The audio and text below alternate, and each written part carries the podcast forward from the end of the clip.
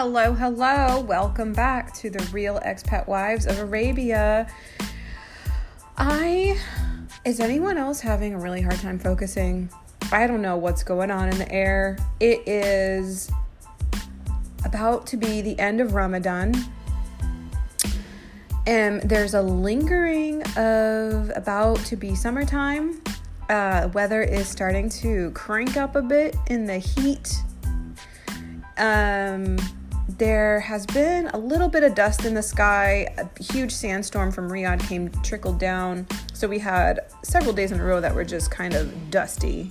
Not a real sandstorm. Once in a while, we do get um, an actual sandstorm here in this location. However, we get more of just kind of dusty, hazy days.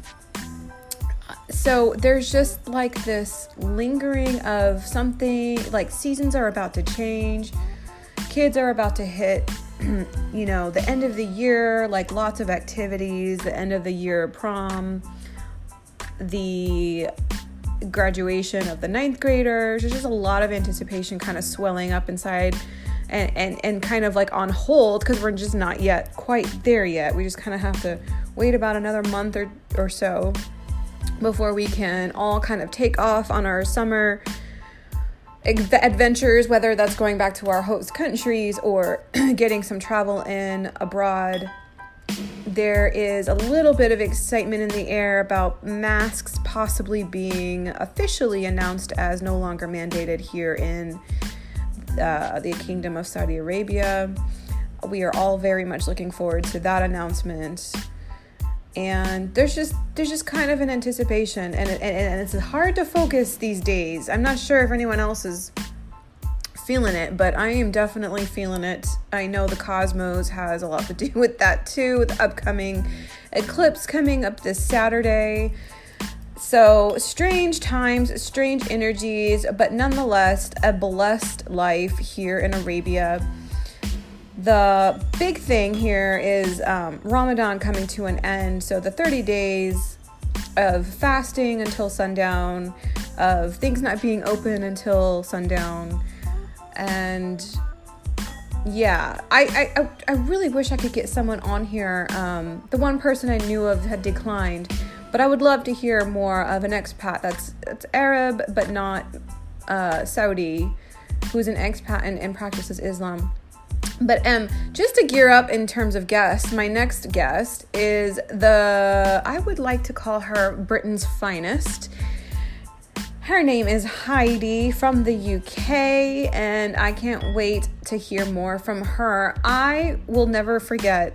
Um, so Heidi, she always comes up to me and gives me a big fat hug. So it's crazy because a lot of people say I'm really unapproachable, but she either just breaks down those barriers or just sees me for the wonderful, awesome person that I am and believes I'm worthy of um, all the love in the world. But probably because she sees herself as such. And um, a lot of things are just perspective in terms of how we view other people. So I can't wait to get her on here and get her talking, but I will never forget. She always comes every time she sees me, she always comes to me and gives me a really big hug, and I always feel really bad because most of the time I'm like not showered and I feel like I stink. And she always has like the most amazing smell to her. Like she just always smells really good. and so I remember asking her like, "What is your perfume?" And she was like, "You know, of course, darling, I, it's Chanel." Like, of course. And so the other thing is I am terrible at this accent, and she hates when I do it, but I can't help but do the accent when I'm around her because she just makes me feel British and royal and like posh and fancy. So um, she's like, please stop because you sound terrible. But um, she's just a riot. I absolutely love her energy and I can't wait to hear more from her when um, I get off of this and get on with her. So talk to you guys soon. Miss Mrs. Mrs. Harriott will be on next.